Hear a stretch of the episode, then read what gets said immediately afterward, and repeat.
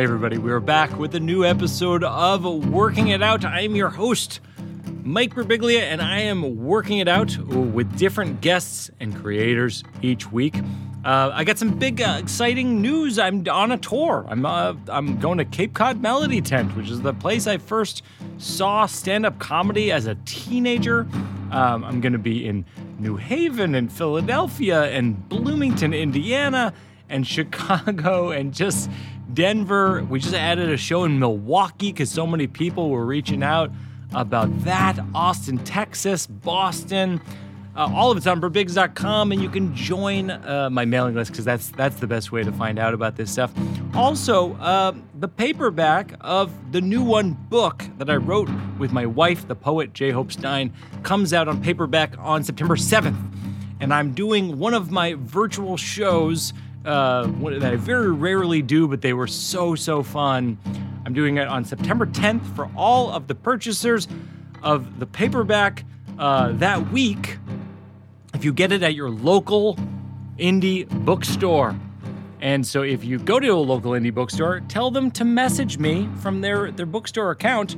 Message me at Birbigs on Instagram, and I'm gonna try to get a lot of local bookstores involved. And you know, it doesn't cost them anything. It's just to uh, to to have a fun virtual show for all of our working it out friends. Uh, today we have uh, uh, one of my favorite people, one of my favorite performers, and favorite collaborators of all time, Keegan Michael Key. Keegan Michael Key is uh, part of the legendary sketch comedy duo Key and Peele. He is an Emmy Award winning performer, actor. He was in my film Don't Think Twice, which is now on Hulu. And he is on a, in a new uh, series that I love. It's a musical series on Apple Plus called Schmigadoon. It's so funny. It's so joyous. It's with him and Cecily Strong. I can't say enough about it. Uh, we really get into it today. I've been waiting to do this one for a long time. Enjoy my conversation. Keegan Michael Key.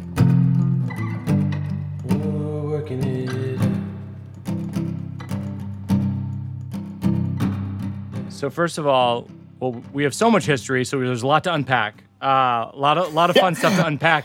How, however, what's funny is we actually met at the the once ever and only NBC Comedy the Awards. American Comedy Awards. The right? American Comedy Awards. NBC. Key and Peele won uh, for best direction in a comedy series. Peter Atencio. oh, good. That's right. And so I went up to you and Jordan and I go, I go, I'm Mike. I love your show. Bye. You know. So Mike, how annoying is that on a scale of one to ten? Just the just the blindsided by compliments and then the person leaves. It was a straight hit and run. You were just like a hit and run. It was like, Mm-hmm. Yeah, yeah. I remember that night. I remember that night because it was in. It wasn't in the battery. We, we, we were like, uh, It was something like that. It was one of those big. saying, like, Hammersmith or- it was Hammerstein. Hammerstein. Hammerstein, Ballroom. Hammerstein Ballroom. That's where it was. And I remember uh, Jordan and I did like an we did a, a Obama Luther thing. We performed an Yep. Obama Luther thing, and I remember Jordan. Jordan performed admirably because he did not have his glasses and he did not have contacts, and it was and Wow. he, he was struggling with the um, prompter, but you, nobody would have known. It was great. It was really he did. he- Wow. yeah. Wait. So, so he usually uses prompter and is sort of reading off of. Yeah, With, we used to. Whenever we did those Obama Luther pieces, always a prompter, just so we could get through that part of the day quicker. Because Whoa. every day on Key and Peele, you're shooting two. I think the number ended up being two to two point three scenes a day. So that one you always knew. Oh, one setup. Keegan's going to run, run around like a madman, and we have a prompter. So let's lock it and just get it done. So you could get that done in like two hours or less, so that you could go get into Egyptian Tutankhamun makeup or Roman my gladiator gosh. or you know Army Commando and whatever whatever the other scene was going to be. Yeah. That's amazing. So to bring people into this, this is of course a very famous Obama translator sketch Yes. that that was fa- made famous on uh, uh, uh, by you and your partner Jordan on and Peele. And I believe I want to say you did it either at the White House Correspondents' Dinner, did. like something. You did it for Obama. I did it, and the interesting thing is, I did it with Obama, for Obama, No and way. with Obama. That's what it was Yes. crazy. Is that I, I and I said to Jordan, I was talking to one of Obama's um, uh, speechwriters, and he's the guy that Yeah. wrote the wrote the copy. And he was like, "Hey, would you be, would you be interested in doing something w- where you play Luther at the Correspondence Dinner?" And I'm like, "100 percent. We've got time. Please, let's do it. I want to do it." Yes. And so, um, but so he's like, "Well, let's think up an idea." And my first thought was to have dueling Obamas, was to have Jordan Yes. appear and you know have him uh, do his thing while Obama was doing, you know, and then Jordan, to his credit, humbling credit, is that he was like, he goes, I don't think I should be in it. He said, I think it mucks up the works. And I went, How do you mean? He goes, I just feel like it's, I think his words were, it's almost like this is the first time in history that a character is coming to life from its actual conceit. Does that make sense? Right. Like, he goes, Why should I be there? You're actually going to be Obama's anger translator Yeah, sure. for Obama. Like, let's try to keep it as simple as possible. And I was like, okay, whatever you say. And and it was it was sublime. It's one of the greatest moments one of the It- greatest moments of my life. it was, really is. it's it's completely incredible. Of course, it's it's foreshadowing for Jordan leaving being in front of the camera. right, exactly. I know. I know. He's like Keegan. He's like Keegan. Maybe I won't Do be it." in this one, and I won't be on camera ever again, ever. or, or within 600 miles of you, right? Yes. or within 2,600 miles of you. I mean, and then and then yeah, what do we? What you're right. It's foreshadowing. What do we know? And then in, in, in three years' time, he became the Black Stanley Kubrick. So Oh my it's like, gosh, I know. mean, you know, Unbelievable. I just think he's he, he's superb. He's just superb. I, I couldn't. I, I I was very very fortunate to have a partner like him for all those years. You know. With your screen chemistry with Jordan, you can just feel that you're friends. You can feel what friendship looks like in a frame. Mm-hmm. It's it's literally uh, Ian Roberts, one of the founders of the Uni- uh, Upright Citizens Brigade, who was one of our executive producers. We were in an early meeting, and we were we were jumping back and forth and discussing all these things with um, with um, Comedy Central about what they wanted us to do during the interstitial part of the show. So they're like, okay, when we come back to you guys live on the stage on the home base, uh, you guys guys write material about being biracial and write material about how you're friends and write and so we, we started to try to go in that direction and, and jordan was really good about having his antenna up like here's how keegan reacts to somebody when we're at a restaurant here's how i react to somebody when we're at a restaurant now uh, uh, fortunately for comedy central there was a period of time where jordan and i lived together we lived together for about three months yeah. and and um, so we did have some anecdotes about each other's proclivities and, and all this wonderful stuff. But at the end, it was the it was this chemistry that you were just speaking about. That's what Yeah. people appreciated. That's what people liked is watching us make make each other have a glint in our eye or full, fill the other one's heart with Yeah. with uh, joy or love. this blew my mind. When we were working on Don't Think Twice, you would have people come up to you on the street, and sometimes they would say, You're the guy from YouTube. Yep. Yep. You're from the from the sketches on YouTube. Yep. Because they didn't make the connection that it's Comedy Central, that it's a TV series. Mm-hmm. They were viral YouTube videos from Key and Peele that people thought you were just friends making videos. That's right. They made up their own narrative for it. I, I- I, I bumped into a girl on the streets of Portland, Oregon, and she was so proud that she had discovered us on YouTube. She Yes, actually, it was her. She did. She did discover you. In She, fairness, she- right, right. I mean, she did discover us on YouTube, but she actually made up a narrative in her mind. She said, "I used to watch you guys on those YouTube videos before you had your show." amazing. and I decided best not don't don't don't Amazing. don't correct her. Don't correct her. Let her ha- Yeah. let her have that. I love that. Yeah, and um, I'm saying that, but I think I did correct her. But I, but but but because because at that time, Comedy Central, they were like, "What is going on?" I'm like, maybe we don't need to tinker with the narrative. Who cares? You know, who cares? Doesn't matter. Who cares? We're having fun. You yeah, the way that the way that you speak of each other is so lovingly and I I, I admire it so much. It's like with like the Obama translator sketch and with Key and Peele sketches which are so uh, timeless. Like my my feeling about that show is that not only is it funny, but it was funny when it came out and it's funny now. And there's Oh, so man. few things that you can say that for in comedy. And I wonder if that is based on anything that you and Jordan decided as like the rules of the game in terms of creating. No, actually, we didn't. That was that ended up being um, the rules of the game were a product of necessity is the mother of invention. That's big Yeah. because when we knew that we were going to have a 13 week writing process because we really want, as Jordan would put it, I want these scenes to be bulletproof. I want us to be able to play around and have fun and improvise, yeah. but I want them to be bulletproof. So at the very least, conceptually, they should be bulletproof so that yeah. we, could, we can weave around inside of them, have a little bit of space. The first season, Mike, uh, we barely improvised. I mean that oh, really? Oh, no, we barely improvised. Yeah, we were we were like, let's just let's try to nail this. And Jordan had a lot of confidence in himself, and he should have because he was he was really coming into the height of his powers as a writer, as a sketch writer. Yeah. So when we realized we had 13 weeks of writing and then a month of pre-production before we ever got to the set, anything that we were going to say about the the potential of presidential candidates or whatever the case yeah. is going to be, we knew would be stale and gone by the time we started shooting yes. it, and and, yes. and then another another five weeks of editing. So it we, it, it was it was just by necessity that we had to make as many evergreen scenes as we possibly could.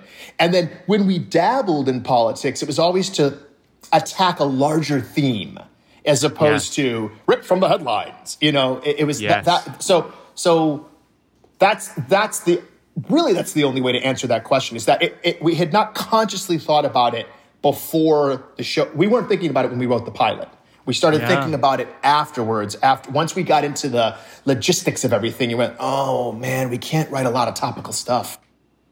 It's amazing because it's it's in direct contrast to you hosting SNL this spring, yes. which was amazing. Also, and thank you, and Mike, for being there. It was very, very, it was very special for you to be there, and I'm glad. yeah. And I'm glad that you you you could uh, to have you there in my corner and cheering. Yeah, that it's um well, you were generous enough to invite me, and it's of course this weird life imitating art again of Don't Think Twice, yeah. imitating life, uh, imitating art, like in a like in a weird circle. I mean, I have to say, like that was one of the best nights of my life. One of the best nights of your life. It's one of the best nights wow. of my life because, well, because you know you work on these movies for years. Oh yeah, yeah, yeah, yeah, right? yeah so don't think twice. It you know it comes out you know five years ago, whatever it is, and people see it and they have a good experience mm-hmm, with it, mm-hmm. or they don't, and that's it. But the people who make the movie, the, who wrote the movie and directed the movie, they spent years on it. I mean, I, I, I know people who worked on movies for like nine, ten years oh, sure, before the movie comes sure. out. Jordan, Get Out, Get Out was yeah. an eight-year process for him. And how, well, how long was Don't Think Twice of a process for it you? Was at le- it was at least three or four years of writing. And I'm even writing a movie right now that people don't know about that I've been working on for at least three years. Sure, and that's, and, that's high and, school. Yeah. That's the yeah. entire high school life. That's high school. in, in more ways than one, it's high school. It's petty. it's, people call you a loser. People, right, exactly. You're being criticized constantly. Yeah, yeah, yeah. yeah. So when I say it's like one of the one of the, my greatest nights of my life is like I grew up on SNL, mm-hmm. like you probably did, mm-hmm, you know, mm-hmm. and and I admired it so much. And then I did improv, I did sketch as an adult, and in college, and then I made this movie about how essentially life isn't always fair, and and sort of one person, your character in the movie, becomes cast on Saturday Night Live. And then the rest of the friends, played by Chris Gethard and Tami Sagher and Kate Micucci and, and, and, and, Gillian, Gillian yeah, Jacobs, become don't and it's about what happens in friendships when that happens and people realize that life isn't fair. And so for for me to be with you for essentially like a fulfillment of a prophecy in some ways weirdly. Yeah. Um it was i mean of course it's not because you're a, in, you know you're a sketch comedy icon so oh, it, of course you'd be on snl and that's why part of the reason i cast you in the first place was one of the key parts of casting that movie was that the person who gets cast on the Saturday Night Live type of show, we, we called Weekend Live, had to be good enough to be cast on Saturday Night Live. Right, right. it was it, that uh, for me that was a deal breaker. You can't make the movie otherwise. Right, right. Interesting. I don't, know, I don't know if I've ever told you this. I wouldn't have told you this before we shot the movie in terms of being weirdly in your head or whatever. But um, I would do readings of that script in my living room with friends. Right, right. Pizza. And like my friend, like my yeah, we'd have pizza and all this stuff and uh, and my friend Jorma Taccone from Lonely Island, Love Jorma. who I've been mm-hmm. friends with the same, same, many years. He goes, uh, "You have to play Jack, which is Keegan's. We became your part. You have to play Jack." I go, "No, no, no. I'm not talented enough to play Jack."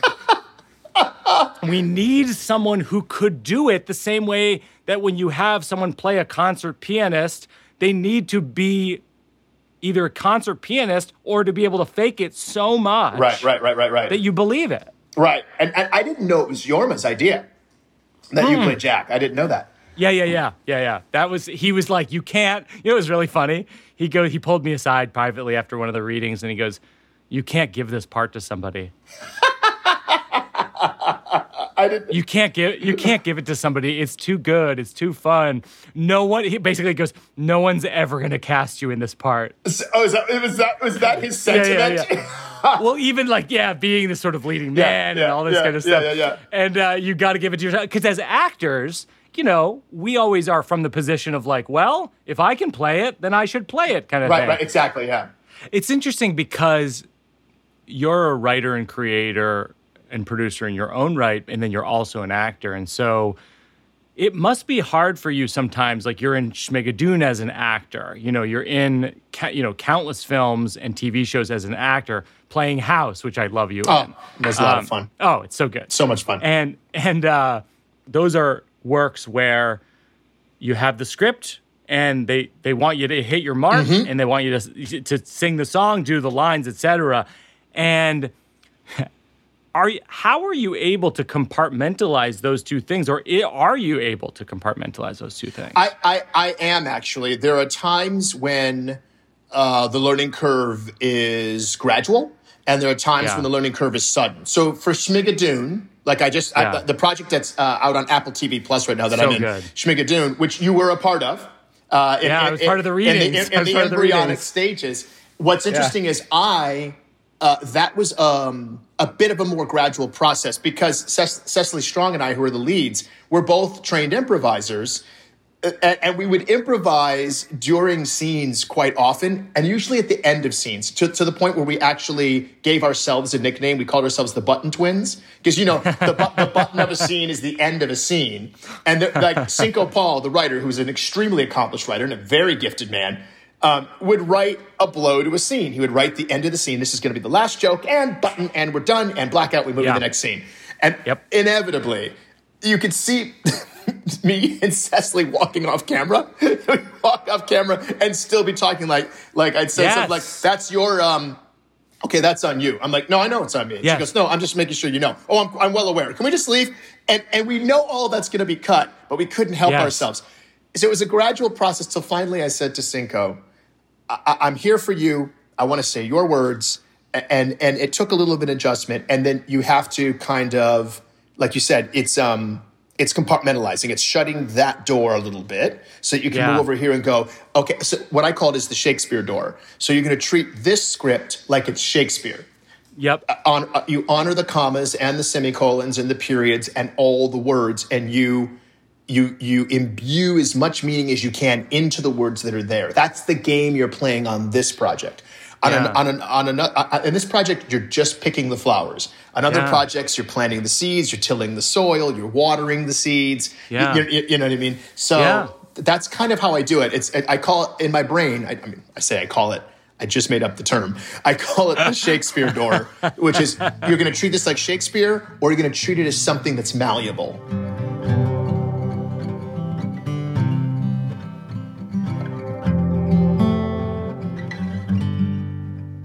Stepping away from my conversation with the great Keegan Michael Key to send a shout out to the great Helix mattresses.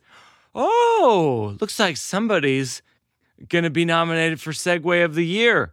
Uh, I do love Helix mattresses. Uh, as you know, I don't endorse things I don't like. it's uh, it's because I'm a very stubborn, stubborn person, and I don't like getting on here and telling you something's great if it's not great. I'm telling you, Helix mattresses are great. That's right. I'm selling mattresses. Go to helixsleep.com slash birbigs. Right now, Helix is offering up to $200 off all mattress orders and two free pillows for our Working It Out listeners at helixsleep.com slash birbigs. They were awarded number one best overall mattress pick of 2020 by GQ and Wired Magazine and they are gonna they're gonna be number one mattress in your house in 2021. And now back to the show.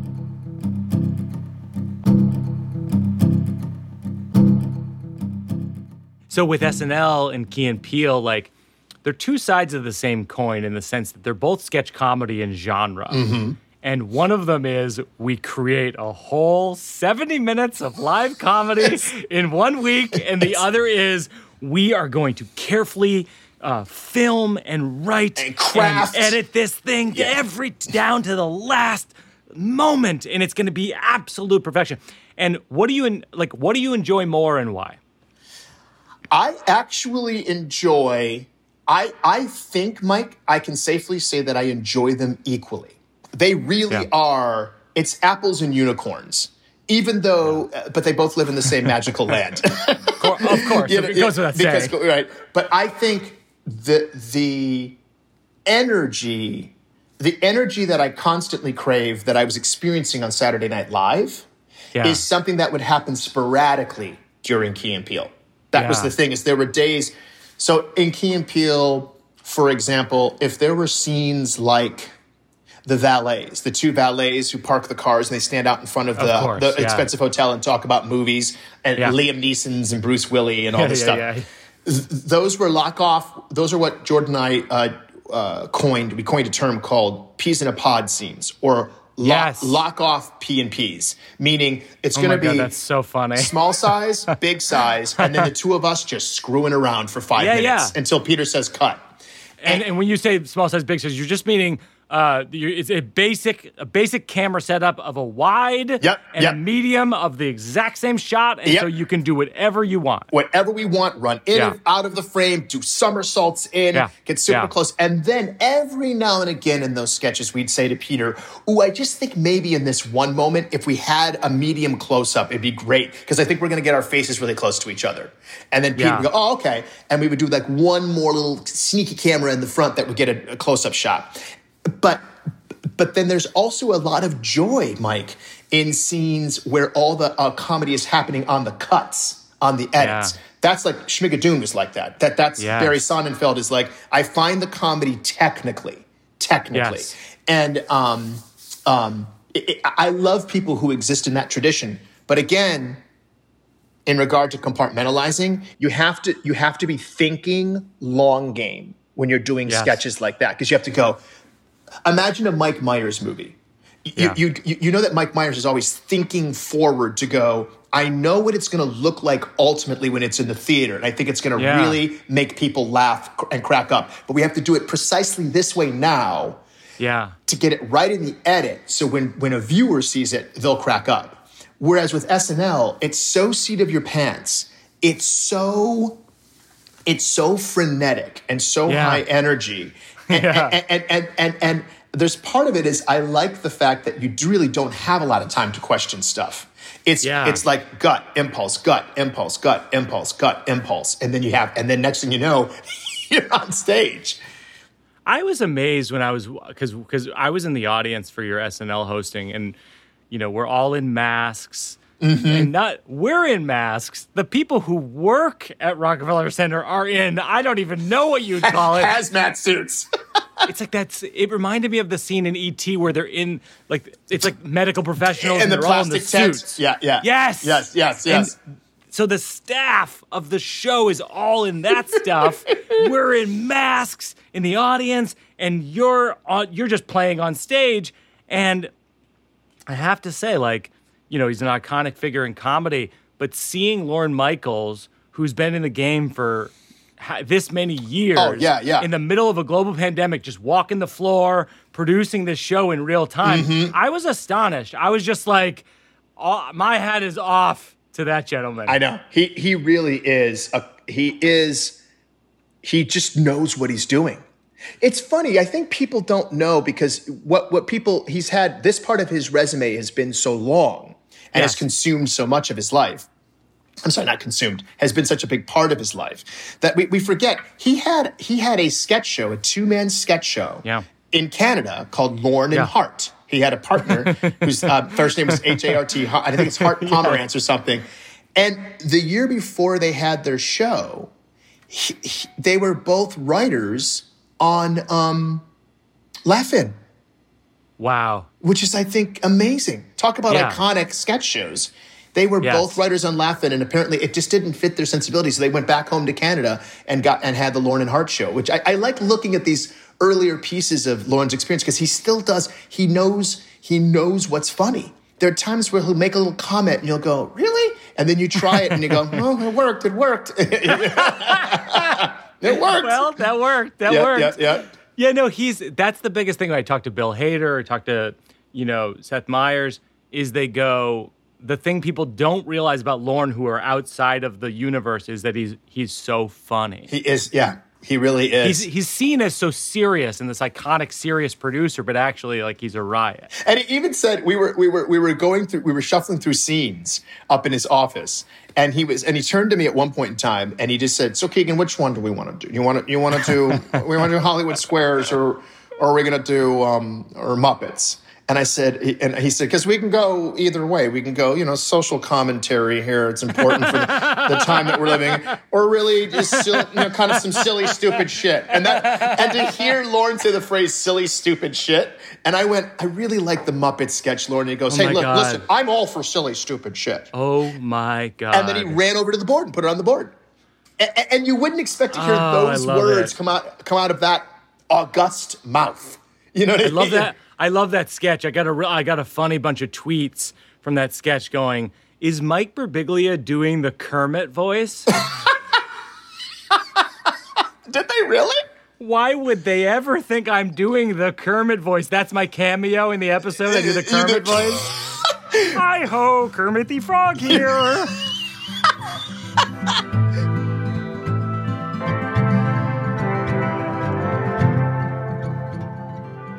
when I look at your work, it's like you do action movies, you do comedy movies, you're now in Schmigadoon the musical. It's like straight up, and we're friends. Like I'm curious, like what can you not do? I don't think of you as not being able to do anything. Because I'm like, okay, action, comedy, drama, singing and dancing. Like what what else? What cannot you do? What cannot you do? What cannot you do? Who What, what, like what, what can- What cannot Keegan, I'm asking you what uh, cannot, you? Do? What cannot you do? Right. Yes. What cannot you do? I. it's interesting. I, I I have endeavors like there are people who I watch and I go, I don't want to be just like them, but if I could find a way to tap into like organically and truthfully tap into Yeah. the essence of like I don't want Bill Murray's career. I don't want to be Bill Murray. But there is such an ease that he brings Yeah. to his work that I would love to uh, bring to my work. I, Yeah. I want to. There's a there's a quality about uh, Bill Murray or Tom Hanks. T- Tom Hanks now more than when he was younger. When he was younger, he was kind of like a freight train, Sure. and I mean younger, younger. Bachelor, bosom buddies, bosom bachelor buddies, party, bachelor party, uh, money pit. and then it all started shifting a little bit when he did Punchline, right? Yeah. And Man with One Red Shoe, there, there was this kind of energy that this great slapsticky energy that he had. But he and Bill Murray um, and Brad Pitt, they all have this I am enough energy that I love. Yeah. That I want to lean into more. This sense of like, I think Marlon Brando had it too. There's this kind of um, uh, uh, there, there has to be, I believe, a supreme confidence within yourself that makes you go, you know what? I am infinitely interesting. So I don't I don't have to I don't have to do anything. I can just say these lines and I'm interesting enough that people will watch me. Well, when I was when I was shooting Sleepwalk with me and Carol Kane played my mom, Yeah. she said, "I'm going to give you a piece of advice that Bill Murray gave me uh, when we worked together years ago, which is, she he said, Carol, you're just funny, you're just a funny person, and you don't need to do anything." He just said, is that what he said? He gave he gave her the Yeah. he gave her the De Niro. yeah. He gave her the De Yep. Don't you know? Don't don't do any don't do anything. I've never heard that as a De Niro. I didn't know that. That's just, it, it- his big thing.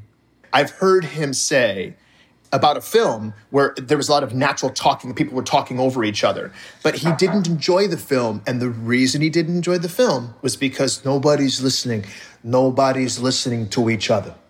Oh, You- the oh. most important thing the most important thing is you're listening. There should be listening, and that's what he's. That's his big thing. And you'll you'll watch him on reaction shots. That's why Yes. very often you see De Niro Yes. in the reaction shot. Is because he's really genuinely listening. It's amazing because I was watching someone put on TikTok the scene with you and Gillian from Don't Think Twice, Yeah. where she's improvising and saying, "I'm in the well." Yes. just leave, basically leave me in the well, and you're both crying. It's very emotional. But the thing you're describing about listening is is so much what makes the scene work. Yes, because I, I think also if you allow yourself to get if you if you if you listen, you will start allowing yourself to get swept away by the given circumstances. Yeah. So I think there's a famous line from Billy Wilder uh, where I think Jack Lemmon maybe told this story about how Billy Wilder would say, That was great. You know, great take. He would come in after the take and he would go, uh, Make less of it, you know. And then he'd do, do it again. It's, he'd come back, Great take. Just make less of it. And then finally, Jack Lemmon says, says, uh, Billy, I feel like I'm not even acting here. And of course, he says, Exactly. Exactly. Right. Exactly. Right. hmm Mm-hmm. I might be getting all the names wrong in this story. I might. I might be literally getting every single person incorrect. However, the sentiment of it is exactly. Right. No. I, yes. The sentiment is uh, is taken. Yes. I I am absorbing it. You you're the one that taught me from. Remember when we were doing Don't Think Twice, and you had mentioned something apocryphal about Brando. That Brando used to just kind of like chat with the crew. Yes. And just keep chatting with the crew, Yes, and they'd right. say action, and he'd keep chatting with the crew, Yeah. and then he'd go from chatting with the crew right into the dialogue. So that Yep. there's yeah, because the thing is, you feel like you're. It's like I'm just listening to this person, and I, that's the same. I get that same feeling. I'm not doing anything, but you are. You're listening. It's seemingly contradictory advice, um, but even there's another there's another famous line from an Inside the Actor Studio that I always think of, which is Al Pacino. They go, mm-hmm. "What's the best piece of advice you could give to a young actor?" And he goes, "Know your lines." know your lines. Know your lines. How dare you upstage me? How dare you upstage me on my own my own podcast, Keegan? I am sorry, Mike. I am too You're gonna get SNL. I Now know. you're gonna get SNL. I didn't even think once, let alone don't think twice. Oh, there we are. There, There it we is. are. There it is. There it is.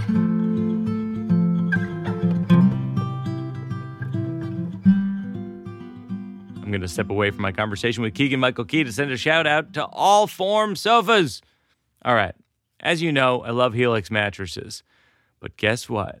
Helix mattress, like many people right now, is are they're pivoting into different things. They're trying new things. Some people are trying knitting. Some people are trying claymation. Helix is making sofas, and they're amazing. Uh, I, I basically filled out my whole studio, working it out studio and office with their armchairs and love seats. Uh, they're amazing. They come in a box. like the Helix mattress takes three to seven days to arrive in the mail. You can assemble yourself in a few minutes. No tools necessary. They even offer a forever warranty just in case you believe in the concept uh, of forever because keeping in uh, you know a larger conversation of time and space i don't know if forever really exists but if it does that's when it's guaranteed to to find your perfect sofa check out allform.com slash birbigs allform is offering 20% off all orders to our listeners at allform.com slash birbigs and now back to the show. So so this is a segment we do on the show uh, called the slow round. And one of the questions that we ask is um, what's a piece of advice that someone has given to you along the way that you feel like you use all the time Well, the new a, a new piece that's been very helpful for me that I that I that I'm working on every day is is something I mentioned earlier, which is this sense that you are enough. You, You're enough, You yeah. are enough. You are Yeah. enough. And and remembering that because otherwise you find yourself um, in a place where you're performing all the time for other people as opposed to just being the essence of, of who you are. And, and and that's what really people want to connect with. They want to connect with you, with That's who right. you are uh, at your essence, as opposed to too much uh, top hat and cane. You know, they don't want to see the Yes. top hat cane spats and taps. Is not what they're looking for. That's top hat cane spats and taps. One of the best musicals ever from the 1920s. So, That's a good turn of phrase. um, so the other another slow round question is: Do you have a smell from childhood, a really bad smell, really good smell that just sticks with you? very good smell. Um, Rockies, Rocky's. it's called Rocky's Spice Company at Eastern Market in Detroit.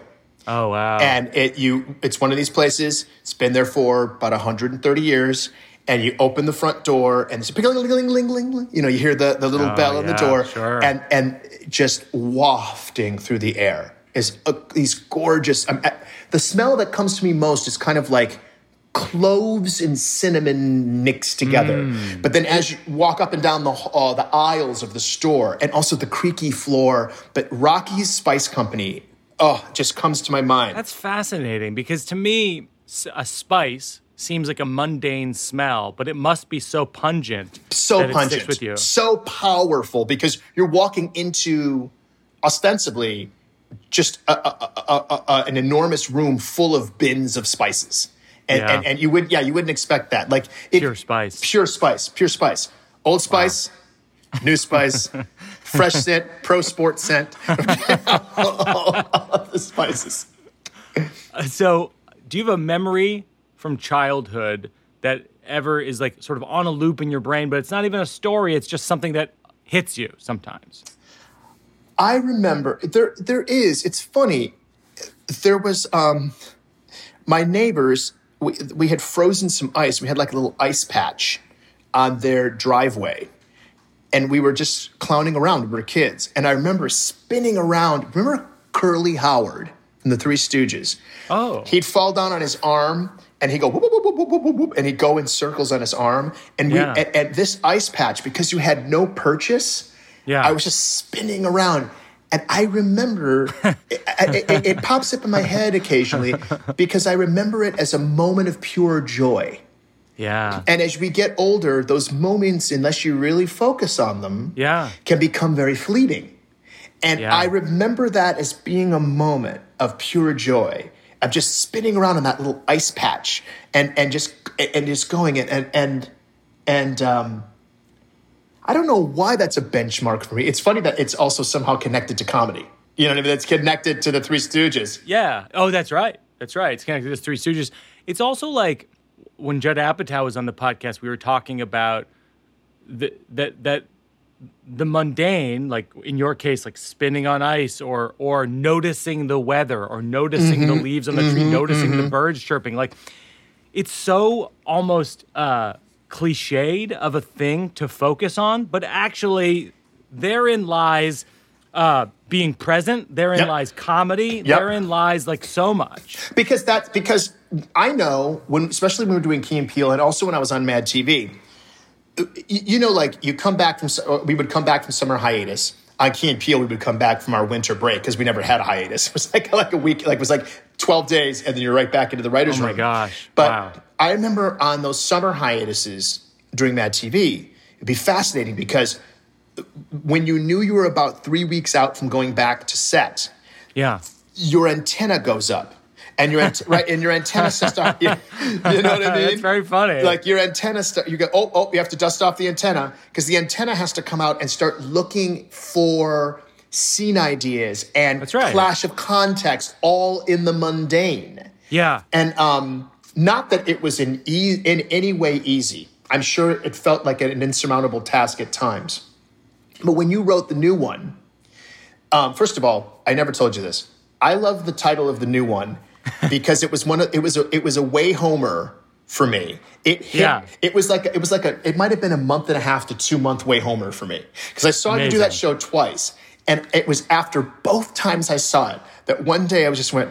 oh oh my gosh, it's the new baby and the new show, which is also a baby, the new one. And it, it was so delicious that it hit me that way. And the new one is also me. A- and you're the new one. You've been transformed too. New consciousness. The good thing is, now, is it, e- I'm asking you the question on your Yeah, podcast. Yeah, yeah. that material is it easier to write when it's not mundane when it's a brand new, hyper novel thing that's happening to you, than it is Oh. to, to, to mine something out of a relationship or goofing around with your brother in church. It's a great question. I actually think I have an easier time writing about my childhood than I do about my present life. And it's because of you're living it with the people still. Mm-hmm. People mm-hmm. ask me this all the time. They're like, how do I write? You know, I want to be a writer. How do I write about these people who are driving me nuts in my life? And how do I make sure they don't kill me? You know, and it, it's hard. It, there's no way around that. If you're going to tell the truth about what's going on in your life, your perception is often like these people Yep. are messing up a lot of stuff. Yep, exactly. That's the And thing. and I think the trick with if it's not too far in your past, if it's in your present, is to always be finding the criticism of yourself at the same time as you're perceiving criticisms of others and giving equal weight to those.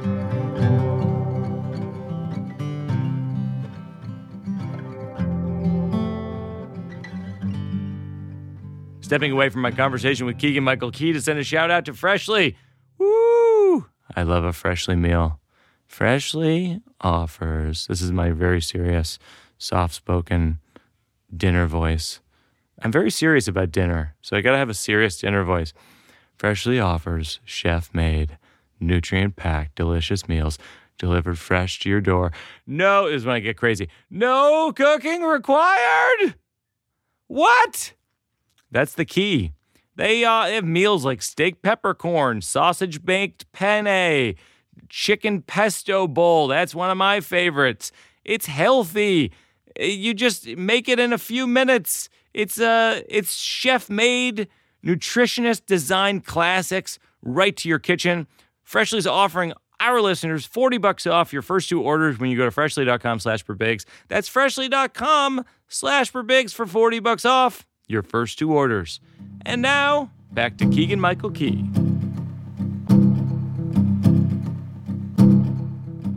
This is a, a piece of material I'm working on that's in process for my new show. I, a lot of the show is about going to the YMCA after avoiding going to the YMCA since childhood because I went a lot as a kid. right, right. And so I return to the YMCA. I go to that first desk. Uh, there's basically three desks at the YMCA. uh, It's th- it's three. The first desk is just to say, "Are you sure you meant to walk into the YMCA?" yeah, yeah. The goal the goal of the YMCA is Yeah, to yeah. shake you from the YMCA. The second desk is, "Sorry, we missed that. Why are you here?" and the third desk is swimming. and the and, third uh, desk is just swimming, right? Yeah, yeah. so that the first desk is just you're here, just You're so here. you know, just so you know Yeah, you're yeah, here. yeah. The second desk is welcome. We wanted to make sure you knew you were here and this is where you wanted to be. Yeah, you yeah, want to be at the YMCA, right? Is that, is that where you wanted Yeah, to yeah, be? yeah. You're like, yes, I am at the YMCA. All right. Yeah, they don't even check your card at the first desk. Yes, yeah, yeah, yeah. There's just Yeah. a dude's like, how you doing, man? They want to make sure that you know you're not at Juice Generation. the juice generation. and then it's, and then there's swimming desk, and then maybe there's a universe where it's like there's a fourth desk. I don't even go to that desk. I- I think- don't even know what that desk is. Right, exactly. I think actually, I think there should be five desks. There Yeah, should yeah, be yeah. a fifth desk, which lets you go through a portal to another dimension.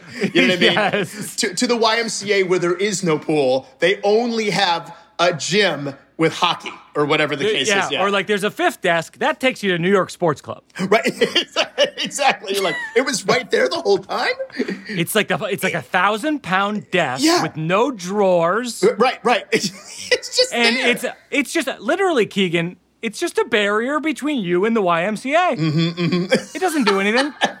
it's like I wonder. No purpose. No purpose whatsoever. I love that. I love that. So then I go in and I meet with the head of the swimming department, Vanessa, and she says, uh, "Where's your swim cap?" And I say, "Oh, I've never worn a swim cap." True story. She goes, "It's manda- it's mandatory unless you're completely bald." And I said, "I don't like how you leaned on the word completely." I'm not even remotely bald. I have four distinct tufts of hair that form a Voltron of hair that lies artfully atop my head. A Voltron. And this is the one I added recently. I go, by the way, I've had this hairline since I was 15. I think my hair was like, it's stressful around here. We might need to lay off some strands. I like lay off some strands. Lay off some strands. Lay off some strands. I love that. Oh my God. That's good. So Vanessa says, true story, she goes, You can borrow my extra. So, so then I put on Vanessa's extra swim cap, which is when I became convinced I might be a contestant on a prank show called Vanessa's Extra Swim Cap. where Vanessa is tasked each week with convincing a different unsuspecting stranger to put on her swim, Swim cap. I love. I, yeah, I yeah. love. But I love. God, that's a joke I've never heard. Like I love the strands thing. It's oh, stressful. thanks. It's stressful. This it, it, like meaning, meaning like it's stressful in this workplace. We're gonna have to lay off some strands. So then I have uh I so I put on the prank show swim cap and Vanessa says Yeah, yeah. hop in the instructional lane and show me your stuff. Full disclosure, I have no stuff. I I say I don't really know what I would show you. She said whatever stroke you have. I thought the closest thing I have to a stroke is having a stroke. so I hop so I hop in the instructional lane. It it looked like Keegan if you threw a blender into a pool.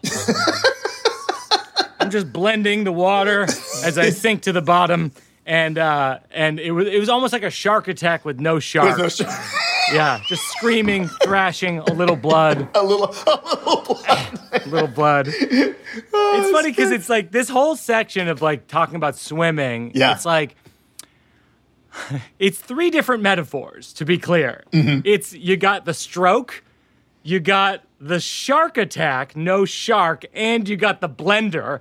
And I did it on stage the other night. I was like, they all work. They all work. Sometimes you, sometimes you can do it three metaphors at the same time. I love a little blood though. A little blood coming at nice. the end. It's like because that's giving me great images. And then something that just occurred to me is instructional lane. It's so funny. Why would you give? Why would you show her your stuff in the instructional lane? Yeah, that's true. Shouldn't you show your her stuff in a regular lane? Right, You know, right. if, if you're on the autobahn, No, right. It's like I'm here for the instruction. Give me the instruction. Right, exactly. Don't put me in the instructional lane. Yeah. If I knew how to that- swim, why would I swim in the instructional lane? That's funny. Maybe I. Sh- yeah, that's right. There might be something The- there. Yeah. Yeah, of like of yeah, there yeah, there might be something of like um by virtue of your question of asking me to show me your stuff in the instructional lane, I'm offended that you're not guiding me through this process a little bit exactly right yeah I yeah exactly like it's like why would you um it seems like this is the lane you should be helping me with it's a. Yes. right? Oh, I love that. you know I something really love that. something in that yeah because you, you have to treat that you have to treat the mundane like it's defcon 5 right Yeah. that's what you have to do you have to go you have to obsess about it it's a little a little larry david isn't it you have to obsess about like why in the world would you call this the instructional lane? Why would you ask me to show you my swimming techniques in Yeah. the lane where you're supposed to teach me swimming techniques? You know, Yes. you have to almost get outraged about it. So uh, get outraged about the mundane. It's finding a story. What I'm doing sometimes, which I guess it's uh, I've been doing this more recently than I used to do, is when I watch a show like your shows because you're you're a, you're such a an accomplished and deft monologist that thanks. that as you're coming to each new point, I, I'm trying sometimes to guess what you're going to say or guess what the twist is going to be. Yeah. Seldom am I right, and Wow. I'm and I'm delighted by that Wow. delighted by the fact that I'm seldom right.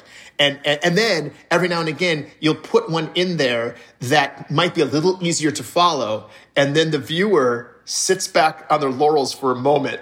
And then you get and then you get me three more times. It's really fantastic. It's a you you you craft these wonderful roller coaster rides, comedic roller coaster rides, and they're beautiful.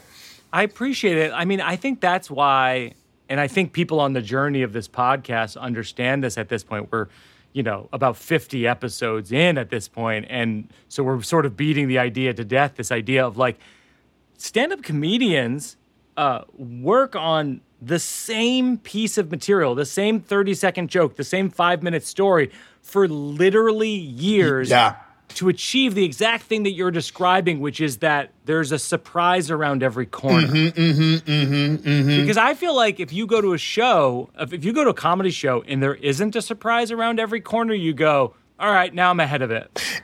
Exactly. And, and it's the same thing in cinema and in plays and, and in theater where where a premise is set up and then you kind of go or somebody I learned from somebody years ago uh, you have to fulfill your promises. So Yeah. in, a, in a mike birbiglia show there are some implicit promises and the implicit promises are at one point in time you're going to go i know. That's one implicit promise. And one of the other implicit promises is that you're going to always be a step to two steps ahead of me. You can't be three steps ahead of somebody Yeah. or they can't enjoy the joke because they're not catching up in time You know what's you know what Seth how my director Seth and I describe it similar to what you're saying. Three one version of it is, saying three steps ahead. Another is people always say, "Mike, you do so many tangents in your show." And I say it's true, but my rule with Seth, and this is why I was asking you about Key and Peele if there were any rules. Our rule is we don't do a tangent on a tangent. Nice. That's Yeah. good. Yes, that was a key. That is a uh, without having ever articulated it. That is a Key and Peele rule. A Key and Peele rule has always been not a tangent on a tangent. The other big rule that we discovered early, pretty early on, was if you start the majority of your scenes at a one in the in the basis of reality, start at a one, something that everybody gets Yeah. you can end up at 423 but you can't jump to 423 do you know what i mean and you also Yes. you don't start a sketch at at 80 at 87 don't start Yes. at 87 go 1 12 Yeah. 36 87 143 290 uh, infinity googolplex if you earn the right to go nuts if you start in a place where everybody understands what's happening It's so funny because that actually reminds me precisely. Uh, it reminds me precisely of a thing that Ian Roberts, who wrote for Key and Peele and produced Key and Peele, taught me and others in a in an improv workshop in my twenties, and he basically Wow. said he basically said something similar to what you're saying, which is like he's like, look, he goes, if there's a rat if there's a rat in your closet, you could just kill the rat and then you don't have an improv scene. right right hmm Or you could devise a plan. How do we get rid of the rat? And what if we got dynamite? And how would you rig the dynamite in the floor so that your landlord doesn't know it's happening? And then you're in a scene. Yeah, yeah. Mi- uh, Mike uh, Mike Nichols said that uh, drama is a general thing and comedy is a specific thing. Yes. And the reason that I thought of that is because of what Ian said. Uh, uh, if you're just discussing suicide, yeah. that's dramatic. But if the person go- decides how they're going to do it logistically, there is a world where that can exist comedically. So, Yeah. so he says the guy looks for the gun. He finally finds the gun, and then he realizes, "Are you kidding me? I don't have any bullets." So then Yes. he's got to go and get in the car and drive to the store to get the bullets. But they say here at the store you have a policy where you have to um, do this to get the bullet. You have to have an ID to get the bullets. Well, I can't. Can I just buy blanks? Can I just buy the blanks? And, Yeah. and- and- and then you have a whole negotiation at the store about how to get the bullet. So once you get into the again, once you get into the mundanity of doing Yes. it, the, co- the uh, comedy emerges. Yeah. It's really fun. It's fascinating because, and that's what Ian is saying is there's got to be a plan. And then what's Yeah. this? And is there going to be lumber? And where the hell do I even buy dynamite? And it's it, Yes. yeah, yeah, Yes. yeah. Even though even though the things can be dramatic elements, can be dramatic story elements. Look, look at look at uh, one of I think one of the greatest things Jordan's ever done for the world of comedy is write the slave auction sketch. Yes. because it, it was a challenge for himself. How do I make a, a subject a subject matter like this funny? Well, the key, first of all, is you don't make the subject matter funny. You make the the mundane within the subject matter funny. It- It's Yeah. a sketch. It's a sketch about vanity more than it's Yeah. a sketch about slavery. It's Yeah. a sketch about if somebody, if, if if you and somebody else were standing at Home Depot and one of the employees walked up and then went and asked the first guy what he needed instead of asking Yeah. you, Yeah. you would take umbrage. So the thing is, whether you're being sold on the slave Yes. market or not, like, yes. well, what's wrong with me? I'm strong. What? Yeah, you, yeah. You, you- you know, what I mean? Yes, the fact that he yes. found that angle is absolutely brilliant. Well, yeah, it's almost like you take these wide sweeping things like the slave auction you're saying like and you go like we've historically we've read in history books about how this happens in a very broad dramatic mm-hmm, way mm-hmm, mm-hmm. that is gut-wrenching but it's general. And what we're saying what what you're you and Jordan are saying is basically like let's get into the specifics of this what does this feel like what's Yeah. what's the what's the silliness within this insane macro element Right, right. That's exactly it. And I think I think that's a perfect. I think that sketch is a great example of Mike's point. Yes. Where, also, where it- it's also a great example of Ian's point. You could just open the door and chuck a trap in there. yes that's right It- it- it- Keith Johnstone would say that too. Keith Johnstone would be really big about that. Like there was a, a concept that he used called bridging, where he didn't want anyone ever to bridge. Bridging was if you came up to a creek, um, you uh, appeared at a creek. The creek is about a foot long. You could Yeah. literally just jump across the creek if you wanted to. But Right. what a lot of young improvisers do is they're afraid to commit to the next moment. So Right. they come to the creek, but then they Right. decide to go back to the trailhead, get in their car, go buy lumber, come back, get nails and hammers, and build a bridge over the creek instead of just jumping over the creek because what's on the other side of the creek is unknown.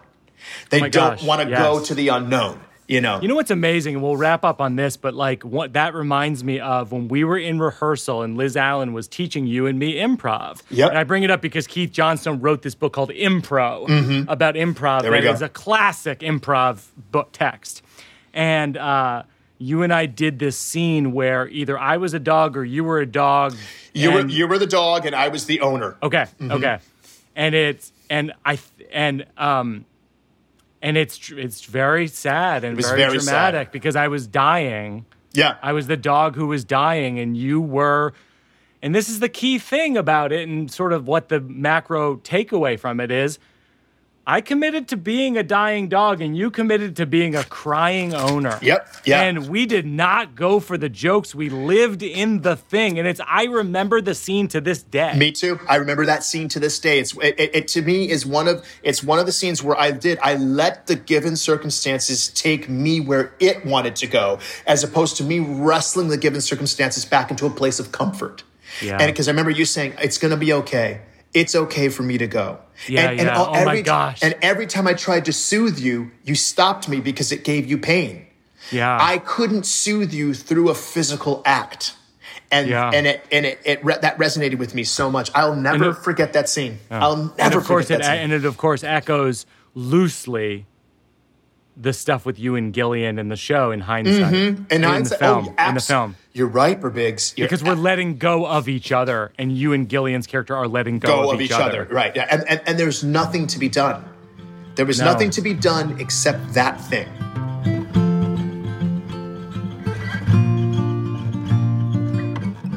We're going to wrap up on the thing called Working It Out for a Cause, where I'm going to contribute to a nonprofit uh, that you think is doing a good job right now. Yes. Well, uh, uh, here's here's something. Here's what. Um, uh, there is a foundation called the Elle and Keegan Michael Key Foundation, and what we do is right now we are writing individual hardship grants Oh, for wonderful. for people who have been hit hard by the pandemic.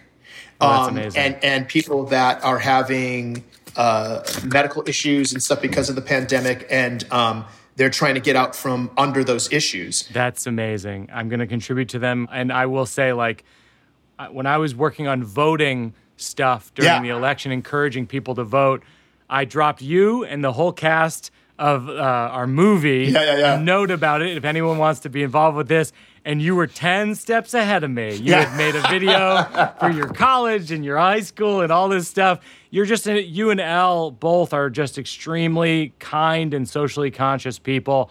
I appreciate you as friends. I'm inspired by you as artists. And uh, thanks for coming on the show. Thanks so much, Mike. This was a this was it was nice. This is I mean, if this is the way we're gonna hang out, I'll take it. We, we got to make that next movie soon then. You got that right, buddy. Let's try to figure let's try to figure that out. Don't think, don't think thrice. Don't think thrice. I love it. Working it out, cause it's not done. We're working it out, cause there's no. That's going to do it for another episode of Working It Out. How about that Keegan Michael Key? Uh, just one of the most fascinating, smartest, analytical people I've ever encountered. I hope to work with him again many times in the future. You can follow him on Instagram at Keegan Michael Key and watch Schmigadoon on Apple Plus. It is a joyous comedy musical ride. sounds like I'm a reviewer. It is a romp. It is a comedy romp. Our producers of Working It Out are myself, along with Peter Salamone and Joseph Birbiglia. Consulting producer Seth Barrish. Sound mixed by Kate Belinsky. Associate producer Mabel Lewis. Special thanks to Mike Consigliere, Mike Berkowitz, as well as Marissa Hurwitz and Josh Upfall. Special thanks, as always, to Jack Antonoff and Bleachers for their music. They have new music out right now that you should check out. As always, a very special thanks to my wife, the poet J. Hope Stein. As I said, our book, the new one, comes out on paperback in September, so support your local bookstore and join us for our virtual event. As always, a special thanks to my daughter Oona, who created my radio fort. And thanks most of all for you who are listening and writing the Little Apple Podcast reviews, which is the, really the best way to tell your friends and even to tell your enemies because we're working it out in, in real time. It's happening right here. See you next time, everybody.